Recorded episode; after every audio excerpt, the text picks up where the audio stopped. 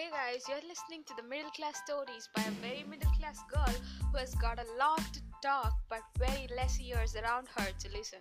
So, together, let's embark on a journey of poems, stories, and a lot more interesting informations to make your day a lot more brighter. I hope you people will enjoy this one and hope you have a good day.